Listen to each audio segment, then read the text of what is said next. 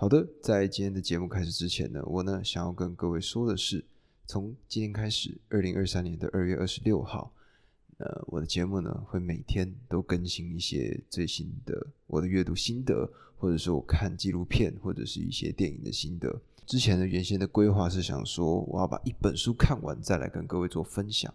那我现在呢，把这个做法稍微改变一下。至于说呢，我在如果介绍完整本书之后，要不要再把这些书每一个章节重新结合起来，变成一个完整的可能两三个小时的 podcast？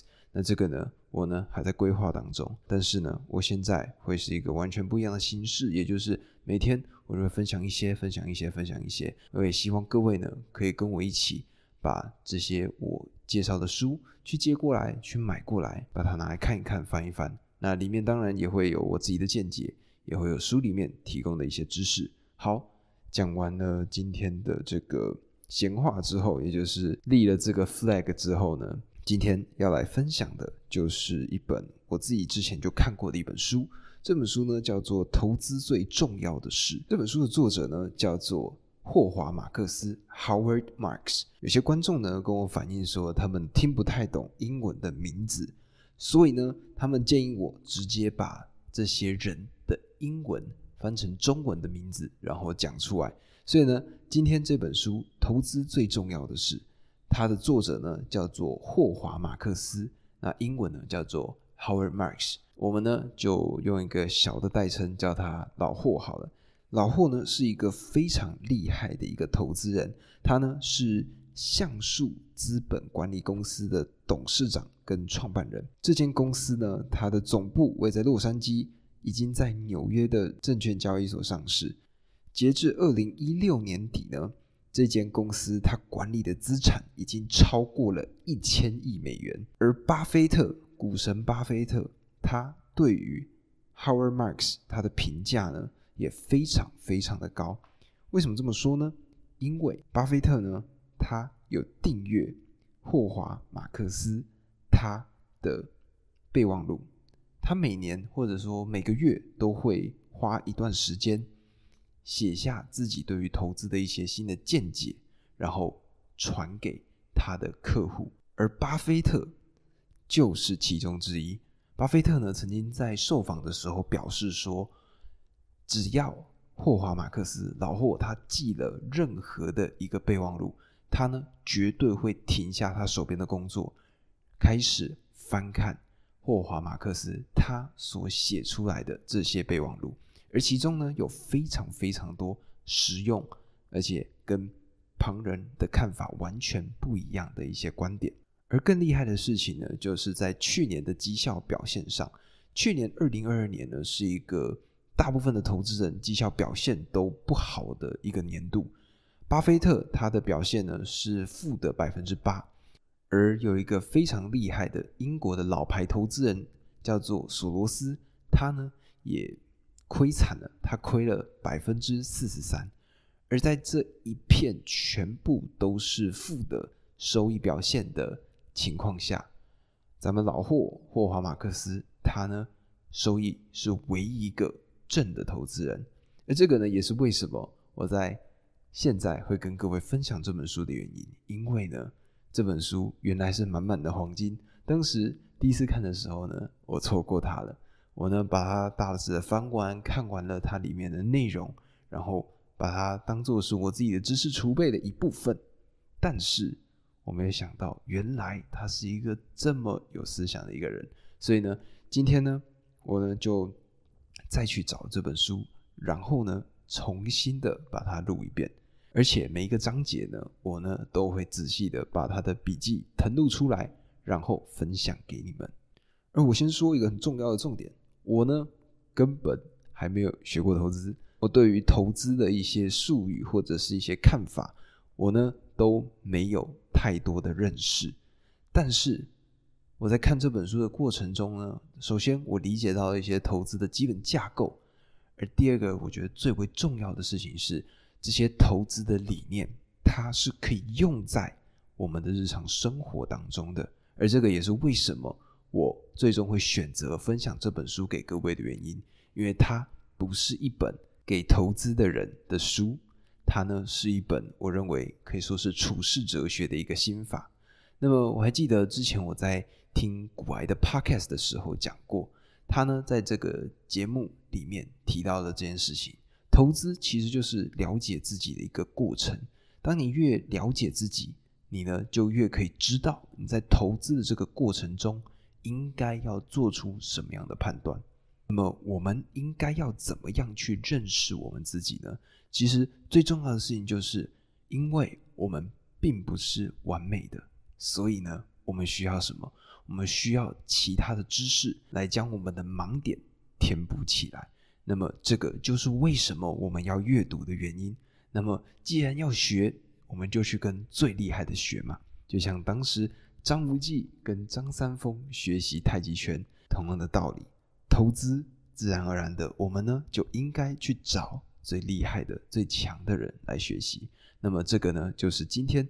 想要跟各位分享的投资最重要的事，那么今天呢，我呢会先跟各位分享两个章节。那接下来呢就一样，如果可以呢，我就会持续不断的更新，像之前的生存的十二法则一样的道理。那么今天就来到了投资最重要的事情。那么书中呢，霍华马克思呢，他呢就提到了这本书的由来，也就是呢，在他过了这二十多年的这个经验中呢。他呢都会撰写一些备忘录给他的客户。那么在二零零三年七月的时候呢，他呢就想到了一个标题，叫做“什么是投资最重要的事情”。他呢就以这个标题写了一份备忘录。然后呢，在整理的过程中呢，他觉得成功的投资应该要具备的哪些要素。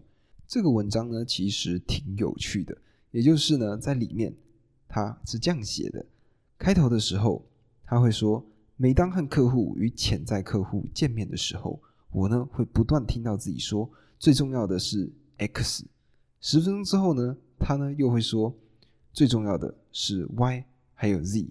最后呢，这最重要的事情最终结合了十八件，成为了他这本书最重要的方针。这本书呢不是一个投资手册。”相反的呢，这本书是他的投资哲学，而这个呢，也是他自己所遵守的原则。而他对这本书的预期是这样子的：如果呢，今天有人告诉他说：“哎，霍华马克思，我呢非常喜欢你的书，但是书里面的内容呢，我呢之前都读过了。”那么听到这样子的一段话呢，他会觉得非常的沮丧。他的目的呢，是想要分享那些从来没有听过的投资想法。还有思考的方式，所以呢，如果我们在看完这本书之后，我们的想法是，我好像从来都没有这样子想过，诶，那这样子的一个想法呢，就已经可以让霍华马克思感到欣慰无比。霍华马克思呢，他最喜欢说的一句话是这句，他说：“当你得不到想要的东西的时候，就会得到经验。”所以呢，可以知道的事情是，霍华马克思在他。投资的这个过程当中，也不是每次都是胜利的。而当他出现失败的时候呢，这些经验就成为他的养分，而这个就是他淬炼了可能二三十年，最终所总结出来的十八条最重要的心法。那么接下来呢，我呢会跟各位一一来做介绍。那么第一章叫做第二层思考。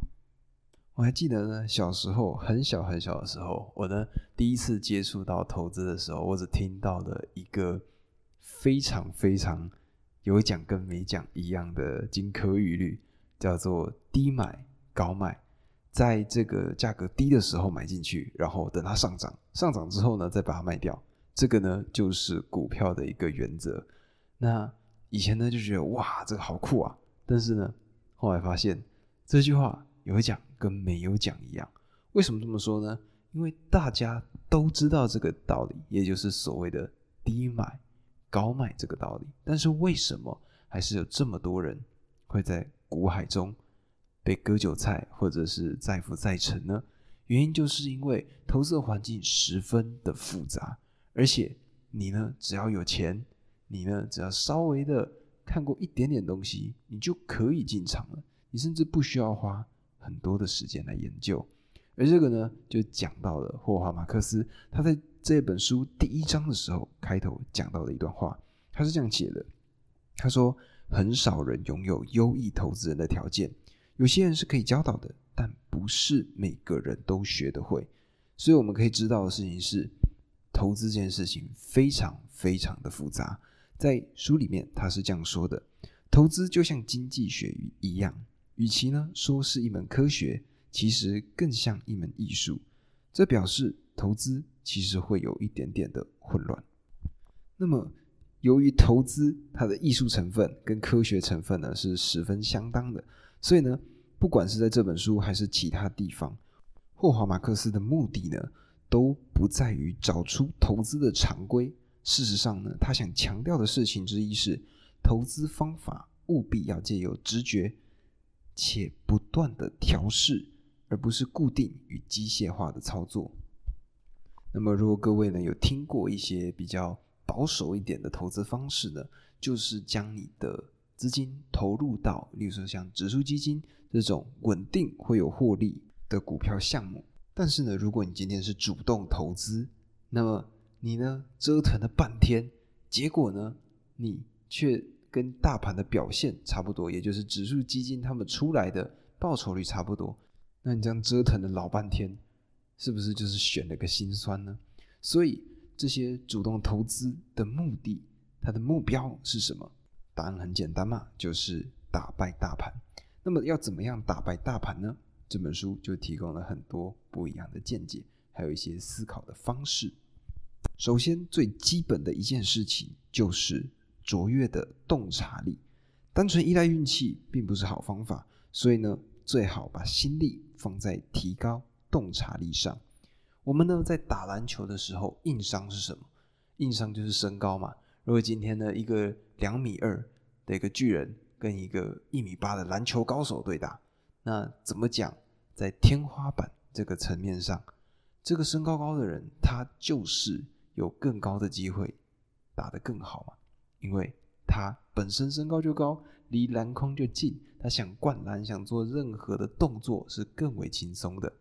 相对应的，在投资这件事情上，什么是天生的优势呢？这个就是洞察力。那么我们要怎么样去培养更好的洞察力呢？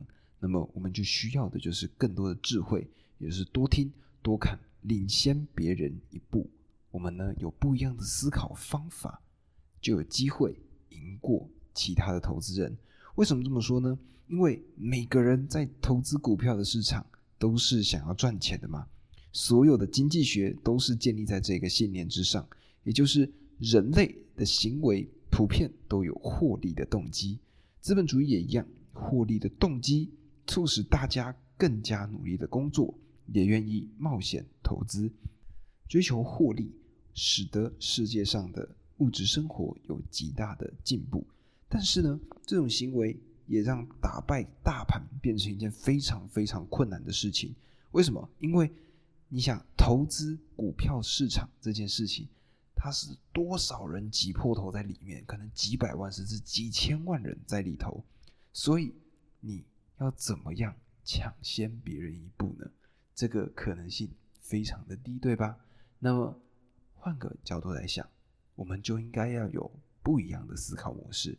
而这个呢，就是第一章的重点，也就是学习第二层思考。什么是第二层次思考呢？第二层次思考，也就是当大家都说“哎，往 A 好，往什么样的方向是对的”，那这个时候你就应该要小心了。为什么？因为为什么大家都说它好？这个背后的原理是什么？仔细的去研究，就会发现可能有很多的问题。那么我忘记我之前看过一个案例，那这个案例呢，就是有一个商业大亨，他呢在一个乡下地方看到了一个擦皮鞋的孩子，他呢就走过去跟这个孩子跟他说：“哎，请帮我擦一下我的皮鞋。”在擦皮鞋的这个过程中，这个孩子他呢就跟这位商业大亨说道：“他说，哎，先生啊，你知道吗？投资叉叉叉股票。”一定会赚钱，而这个时候呢，这位商业大亨在听到了这个消息之后，擦完皮鞋一离开，马上通知他的手下，将这些股票迅速的卖出。果然没有过多久，这只股票呢，因为过多的人的期待，它呢已经超越了它的价值，所以它开始疯狂的往下跌。而就因为这位商业大亨他的思考，让他躲过了这个难关。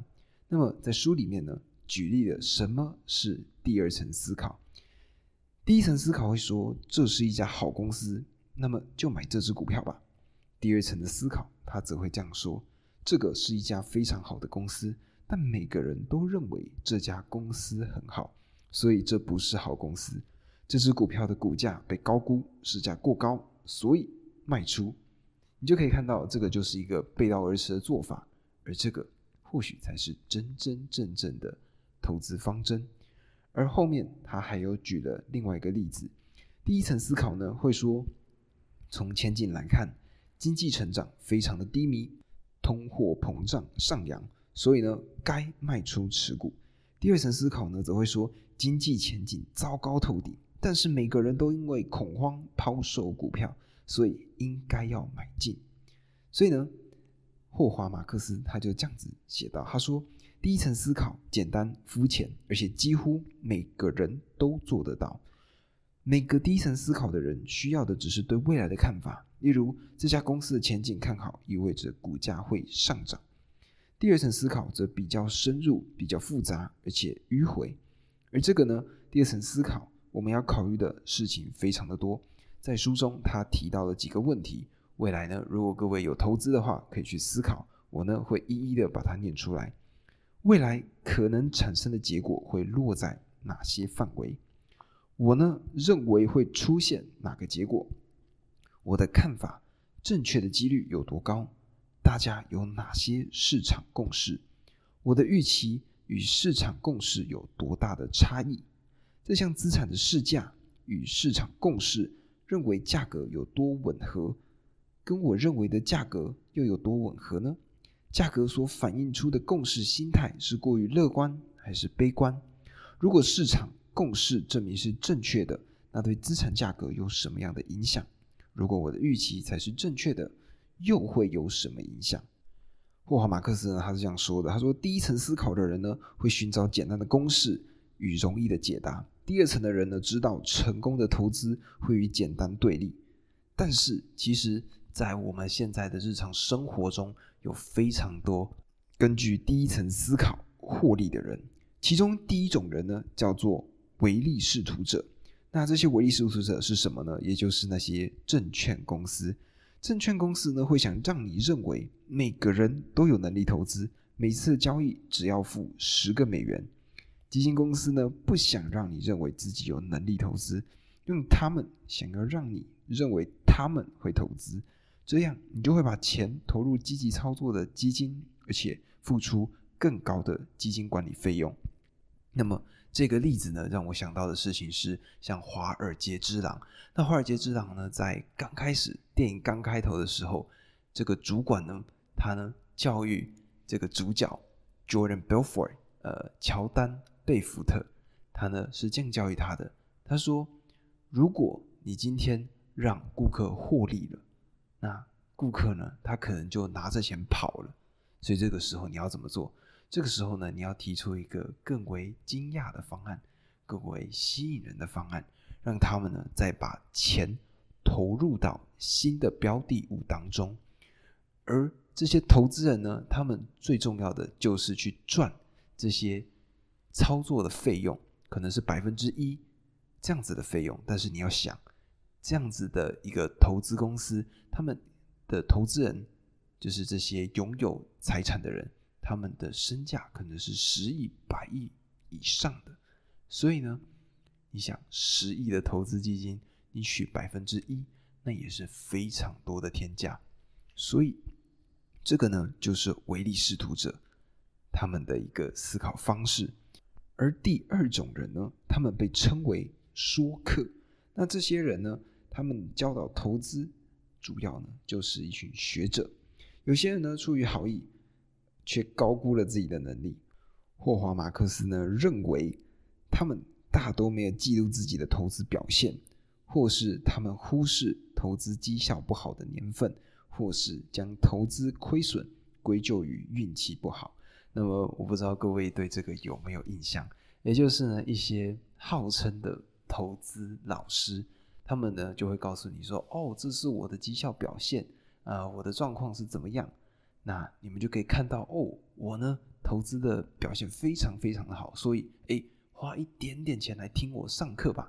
那这个呢，就是透过他们的投资表现来卖课程，但是他们往往呢会把自己收益不好的、表现不好的或者被套牢的股票，他们呢就不把它拿出来，专门呢就拿出好的，告诉你说，哎，你看我成绩单超漂亮的，呃，这个、这个、这个这三个呢，我呢。表现都是超越大盘的，那透过这样子的做法，他呢就可以吸引一些想要赚快钱、想要透过简单的方式来得到投资报酬的这群人。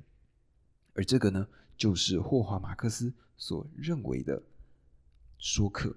那么最后一种人呢，就是完全不理解投资的复杂性。那么他呢，曾经听到过有一位来宾在他的通勤时段的节目上面讲到说。如果你使用某个产品的经验很好，就去买它的股票吧。那么，对于这样子简单的一个说法呢，霍华马克思是嗤之以鼻的。他认为呢，没有简单这件事情，所有事情都是一步一步仔细分析出来的。那么，我们呢，应该要怎么样去做出正确的判断？那么这里呢，我想先短暂的插播一个价值跟价格这两件事情。价格呢，就是我们在看到投资市场上所看到的那个标价，也就是我们买入的价格是多少，买卖出的价格又是多少。这个是价格，也就是我们买进、卖出所花的跟所得到的这些钱。那什么是价值呢？价值就是，诶，它的真正的，它真正应该要标的价格是多少？所以呢，如果今天它真正应该标的价格跟它实际上标出来的价格两个的差异有出现的话，这个就是投资者有利可图的地方。而在这里呢，霍华马克思呢，他写出了一个矩阵列。那矩阵列呢，就是有利的结果跟不利的结果，一般的行为跟与众不同的行为。那么，如果你今天是一般的行为的话，我们面对到有利的结果，我们得到的就是跟平均表现一样好的结果。那如果是一般的行为碰上了不利的结果，那么我们的表现呢，就是与平均表现一样糟的结果。那么，如果我们呢是与众不同的行为得到的有利结果，那么我们就会高于平均表现的结果。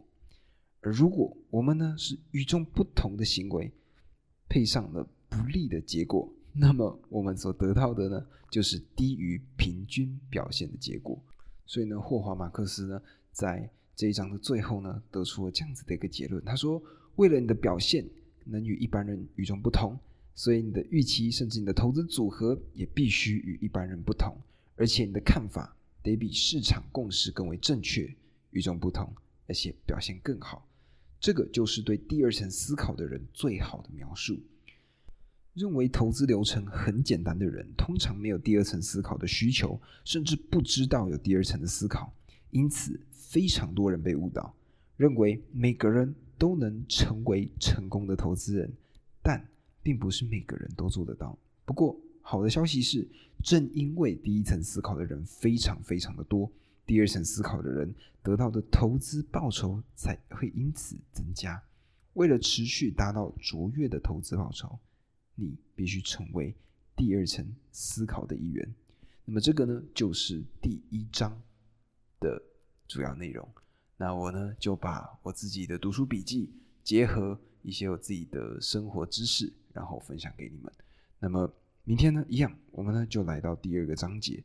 那我呢？就把它一张一张的分享给你们。如果各位呢有仔细听呢，会发现说这一集呢，我尽量不要用那个、这个这样子的一个语助词。那原因呢，是因为有讲了，原因是因为呢，我呢前几天在参加了一个访谈，那这个访谈呢里面就讲到说，不要有语言癌，也就是不要有这个那个呃哦啊这样子的这种语助词，说话呢要非常非常的精准，而这个呢，嗯，我不得不说非常非常的困难，哈，我呢现在也正在训练当中。一点一点的把我自己的口条表现得越来越好，我也希望在录 podcast 的过程中，可以把我的口条能力训练到下一个层次。那我们一起加油！明天来到第二章，第二章呢，我认为非常的重要，它甚至提到的关于像历史、经济学这些不一样的维度，我们一起把这本书一章一章的拆解，然后让你学到更多的知识吧。就这样，我们明天见，拜拜。